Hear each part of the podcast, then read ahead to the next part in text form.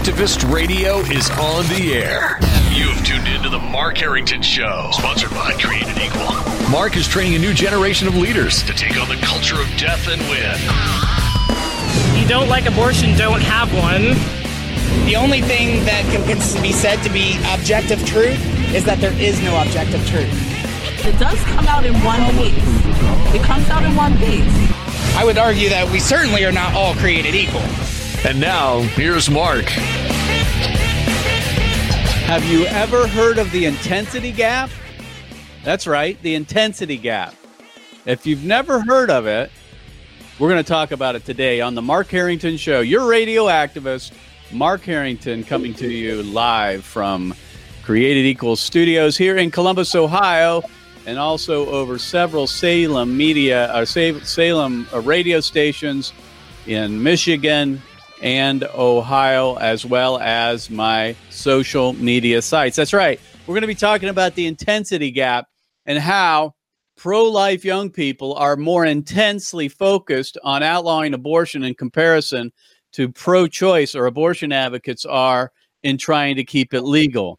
If you don't believe me, this term, if you will, was coined by Nancy Keenan who was the uh, she's a former president of NARAL, and when she got off the bus during the March for Life in 2014 in Washington D.C. and she saw all the young people going to the march, she was just shocked that how many people were there, how many young people were there, and that's when she coined this term when she was talking to Time Magazine, the intensity gap. Uh, and according to uh, a survey that was done at the time, 51% of voters younger than the age of 30 who oppose abortion uh, consider it very important to them compared to only 26% of their peers who support abortion uh, rights, if you will. So that 51% to 26 percent. That's the intensity gap. Almost what 25 percentage points between uh, pro-life advocates and pro-abortion advocates, young people.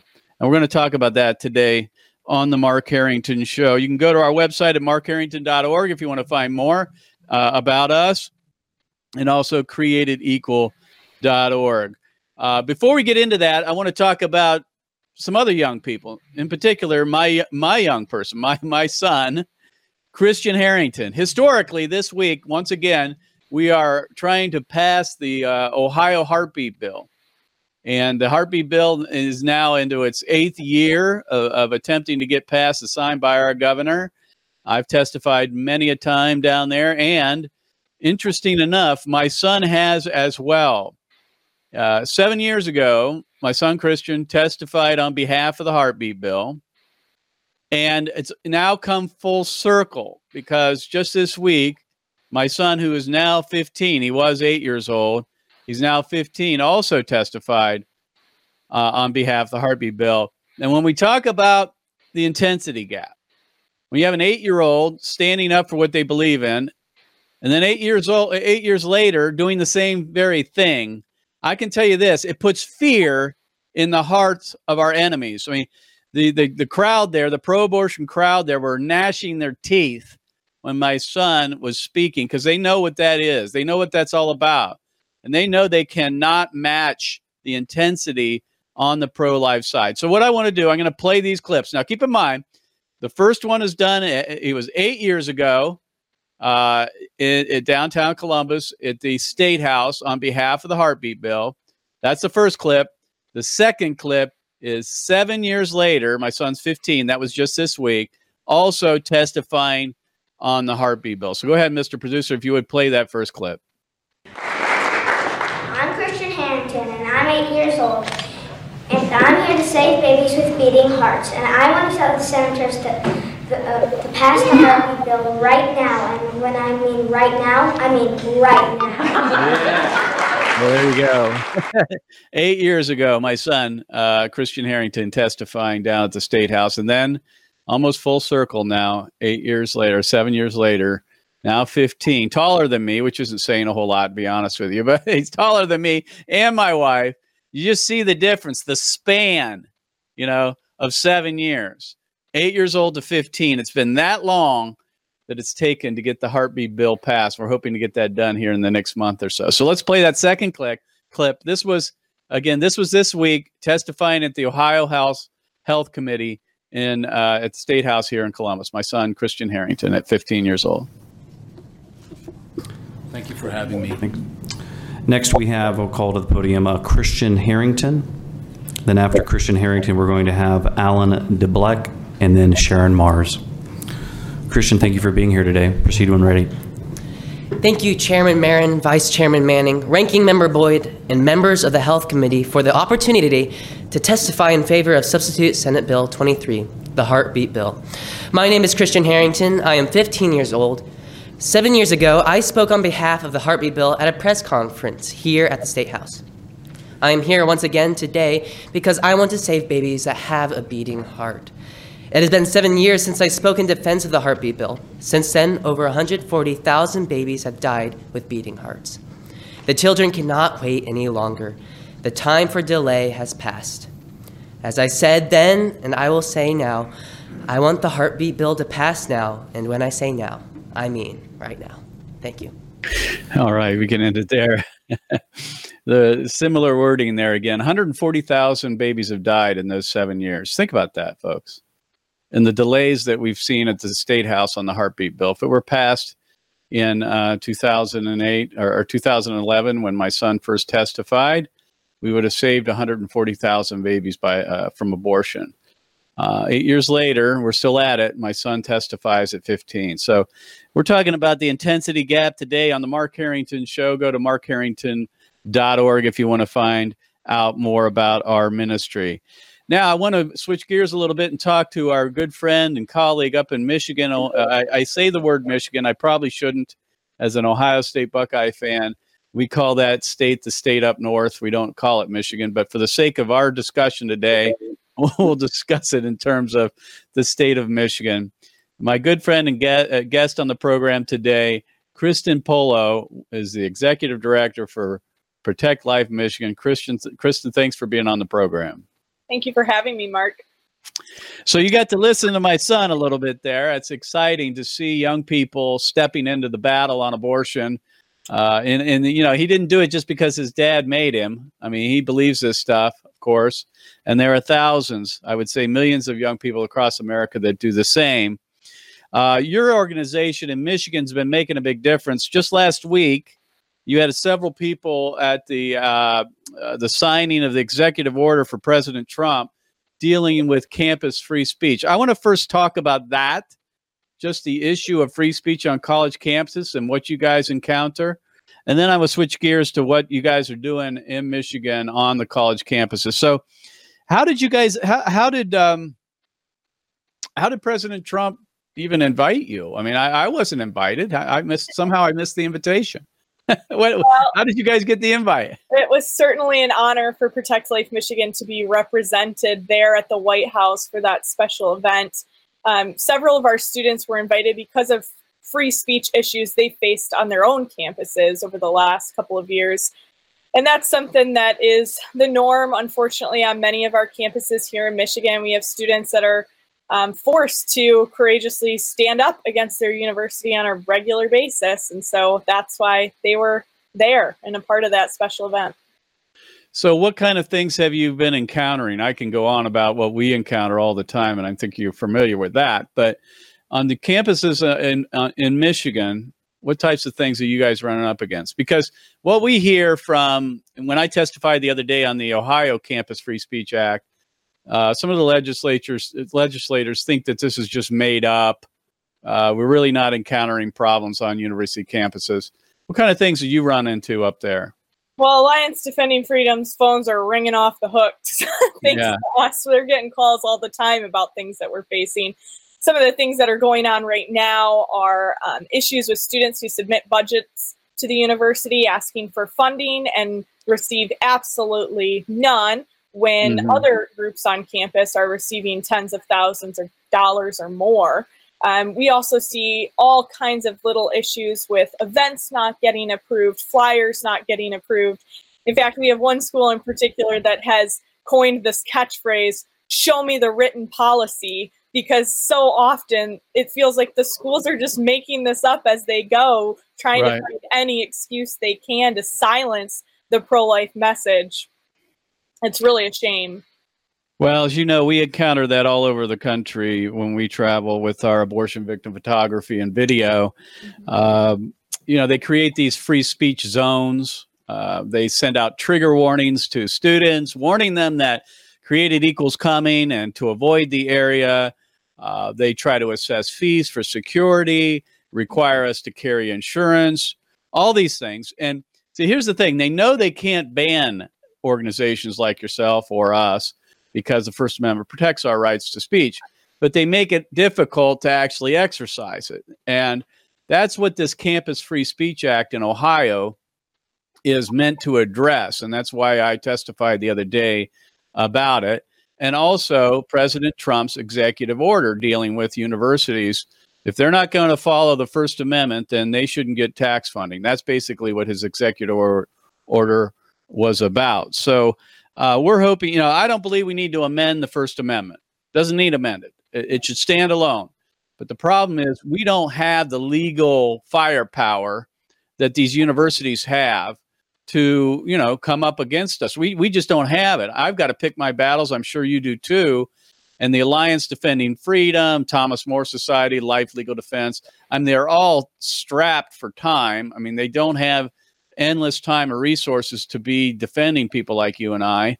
And so we have to really pick our battles. Where a university almost has endless resources to go into a legal fight if they wish. So we're very, very outgunned on college campuses. It's true, and then on top of that, it's it can be hard sometimes to find student to find students that are brave enough to Right. stand up against that. Because I mean, we've had students that were faced with um, disciplinary action from the university, trying to silence them in that way and impact their academic life, and uh, that's a scary thing to stand up against. But we're very grateful here in Michigan to have a lot of students that are brave and and aren't afraid to fight back. It's just a shame that they have to. Let me read some uh, startling statistics regarding our young people when it comes to free speech. And then I want to talk about the intensity gap and the good news. Uh, this is a Brookings Institution fellow and UCLA professor, John Villasenor. He wrote this. He defined this phenomenon of this, you know, this this climate on college campuses uh, when he published a survey indicating only 39% of American college students believe the First Amendment protects offensive statements. I mean, that that's alarming. Four out of 10 American college students don't think the First Amendment protects offensive statements. That's the whole purpose of the First Amendment is to protect disturbing, off-putting, uh, offensive speech. And uh, four out of 10 don't get it. Uh, let's see. 50% of those who responded believe it's acceptable to shout down offensive speakers. That's called the heckler's veto, uh, a mob rule, if you will. And then, what was it? 19% endorse the use of violence to suppress speech. So, when we talk about the executive order, we talk about these campus free speech acts that are being passed across the country. There is a real problem on college campuses because the universities are letting students get away with this stuff. And I think more importantly, they're teaching them that, you know, shouting down a, a speaker, uh, even resorting to violence in some cases, uh, uh, is acceptable, an acceptable means of disagreement. You find that on your campuses in Michigan where students just don't know the limitations of the First Amendment or what they, uh, you know, what they they should be or shouldn't be allowed to do. Absolutely. And I think that it's getting worse. Even just in this last year, we've seen an uptick um, in vandalism and and thankfully not physical violence against our students yet. Right. But Right. I, I think we're getting closer and closer to that point every day because college students seem to have this belief that they're entitled to a bubble that no one can Right. permeate with um, an opinion that they don't agree with. My guest again is Christen Pollo. She's with uh, Protect Life Michigan, executive director up there in Michigan, uh, dealing with the college campuses there. I want to switch gears here, Christen, if we could. I want to talk about uh, your outreaches there on the college campuses in Michigan. Uh, give us a short, uh, I guess, uh, summary of what is what is the purpose of your group. What are you what are you attempting to accomplish there in Michigan? Sure. We work with a network of over 50 high school and college campuses here in Michigan. Those are primarily Protect Life student organizations that exist to share the reality of abortion on campus. And so a lot of that involves getting out and dialoguing with students. We're grateful for every opportunity we have to bring Created Equal here to help us with that. Um, and just trying to expose students to the reality of abortion, whether that's with images or campus displays or with dialogue. Um, we're really intentional about training our students to be effective and strategic leaders. And then the most important piece is getting them out there to actually engage right. so that they can change hearts and ultimately save lives. You have a really innovative and creative uh, project called Stump the Pro Lifer. Would you would you share what that is? Because I, I think that's one of your best projects you guys do. My husband might be a little mad at me this week because I accidentally booked one for every single night of the week. so well, that's a bit much. this week of lots of traveling, and he is our keynote speaker for that presentation. So okay. Stump the Pro Lifer was created with the idea that students are not given opportunities to dialogue effectively on abortion. Things fall apart when we try to converse on social media. Professors are only teaching one side of the issue. So we thought, let's try to get students all together in a room that disagree with each other and see right. if we can create some kind of dialogue. So something pro-lifer is kind of a controversial name. We put right. my husband on the flyer. People don't like that a man is speaking to this issue. And, and we have sure. quite a few students turn out. We've had as many as 150 students uh, come to just a single event. Um, this week we've seen amazing turnouts and sometimes as many as 33% of the pro choice students that attend have a change of heart in just an hour and a half. And I think wow. that's because they aren't given opportunities to hear the pro life message and engage with it. And when they do, they realize their arguments just don't hold water. So, stump the pro lifer. Does uh, does your husband give a short presentation and then just open it up for uh, questions? Is that how it works? He does, yeah. He tries to bust a few myths in the beginning about what it means to be pro life, presents our very short argument for why we believe the unborn deserve protection, and then opens the floor for arguments. And at the beginning of the event, I would say tensions are pretty high. it's clear they're not a fan of this guy. But by right. the end of the night, um, they're actually laughing with him. And we have frequently students stick around for two hours after the event to talk more because they are so engaged, which I think is really, really powerful. Well, that's super because uh, normally we, we don't find that students often behave. So it's good to find out that some pro choice students actually know how to have a civil discourse with those who would disagree with them. So, what is your website, uh, Christen, if you would give that out, please? Our website is protectlifemi.org. There you can find all kinds of resources on starting a campus group, becoming a better activist. We also do a lot of events that students from any state are welcome to come to and, and learn from.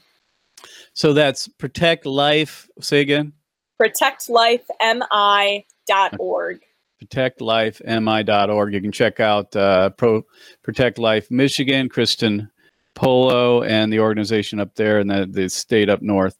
Uh, for those listening in the Michigan area, we are over the air there in Detroit at uh, WLQV. That's WLQV. Uh, that's AM 1500 and 92.7 FM. So in the Michigan area, we do actually have the radio program broadcasting over the air. And uh, folks, if you live in the Michigan area and you hear the sound of my voice, you need to get a hold of Christen and Protect Life Michigan and get involved uh, in some of their campus outreach and other events that they're doing around the state. Uh, so, Christen, let's do this. I want to s- shift gears in the few minutes we have left here and talk about the upcoming uh, spring schedule. We're partnering with you, as you well know, in uh, in Michigan at some campuses coming up. And for those who live in the Michigan area, listening to my, the sound of my voice, you're more than welcome to contact us. Go to createdequal.org or you can go to protectlifemi.org if you want to get involved in these outreaches. But we'll be going to Grand Valley State University, Western Michigan University, Grand Rapids Community College, Michigan State University there in East Lansing, and Eastern Michigan University. Those five uh, in April. So if you're interested and your students there, uh, Christen, are, are helping to sponsor our events on some several of those campuses. So we're looking forward to that. Uh, going up there with our victim photography and video and reaching the college campuses. Let me ask you this: We got about five minutes left in the program. Uh, we, uh, I would be remiss if I didn't ask you about the, what you think about the use of, of victim pho- photography and how your organization has kind of um, over time, I guess, uh, believe that this is an effective way of reaching uh, college students. Mm-hmm. I was never opposed to the use of it. I, in fact, when I was a student at, I'm sorry to say, the University of Michigan, um, I did. I, I, did. No, that's okay. You can go ahead and say that. I did. It's no longer a rivalry. All right, fair enough. I did outreach in college with abortion victim photography, but as I became, you know, came into a leadership role with Protect Life Michigan, I think I let fear get the best of me and was maybe Mhm. a little bit scared to be outspoken about that. And you know, it's interesting that as I started developing a relationship with Created Equal and learning from you and Seth Drayer, um, I learned that fear is not an excuse. if something Right. is effective and it works, you know, we owe the unborn and the women that face a, an abortion decision, we owe them our very best. And um, That's I, you know, I've, I've experienced that firsthand. I know that it works, especially with students who are so apathetic. I think sometimes Right. it's the only way we can break through to them. And so, you know, we encourage our students regularly to go, get out on campus and do this because I think they may be a little bit scared. You know, our, our groups on campus aren't the pillow fight club. There's a little bit of controversy there. Um, but when they actually get out and do this type of outreach, they see how effective it is and that it, students are open to dialoguing. They're not going to, you know, freak out and throw a hissy fit 95% of the time. Uh, a productive conversation will ensue. So, Right. Right. Again, my guest is Christen Pollo. She's the executive director for Pro Life Michigan or Protect Life Michigan. Sorry, Protect Life Michigan. Go to protectlifemi.org if you want to find out more. Once again, we'll be going to Grand Valley State University, Western Michigan University, Grand Rapids Community College, Michigan State University, and Eastern Michigan University as part of our road trip for life. That's what we call it. Road trip for life, where we put activists on the road for anywhere from three to five weeks at a time, going campus to campus to campus, state to state to state, abortion clinic from abortion clinic, abortion- high schools, all of it in a three to five week period of time. So we'll be spending an entire week in the state of Michigan. Uh, to wrap it up, we got about two minutes left, uh, Christen. What else are you doing? And uh, if you would just speak to my audience of what do you think they can do as they're listening to the sound of our voice today? We are doing so much, like I said, to continue to encourage students to stand up even in the face of fear and go out and talk to people about this issue. Get out in the community and on your campus um, and start engaging because, as I said, and as we see with Stump the Pro Lifer, um, students that are pro choice and are exposed to our arguments realize that their worldview just doesn't stand doesn't stand up doesn't Hold water against our our truth so i would encourage the same of your listeners to not be afraid to have that conversation whether it's on social media or with family or friends um, speak because speaking changes hearts Christen Pollo is my guest. Go to protectlifemi.org, find out more. And folks, if you want to support Created Equal, go to createdequal.org. You can support us financially as we go about the uh, the country to college campuses, high school campuses, and wherever else we need to raise the voice of uh, uh, raise our voices on behalf of the preborn. We do that all over the country. Got big plans coming uh, ahead of us here this spring and summer. Uh, our campus tour, as I just told you, the road trip for life. We also have a tour of the late term infanticide states coming this summer, early summer. That'll be New York, Vermont, Rhode Island, Maryland, Washington D.C., that kind of play, those kinds of places. So if you want to help us out financially, please feel free to do so. We need your help. You can go to createdequal.org, click on the donate link, or you can give to uh, Create Equal by going to P.O. Box 360502, Columbus, Ohio 43236. We'll see you next time. God bless you. God bless America. And remember, America, to bless God. You've been listening to Mark Harrington, your radio activist. For more information on how to become a witness against the evil, evil plague in America, call Created Equal at 614 269 7808. 614 269 7808. Or go online to createdequal.net. Createdequal.net. Be sure to tune to The Mark Harrington Show next time for your marching orders in the culture war.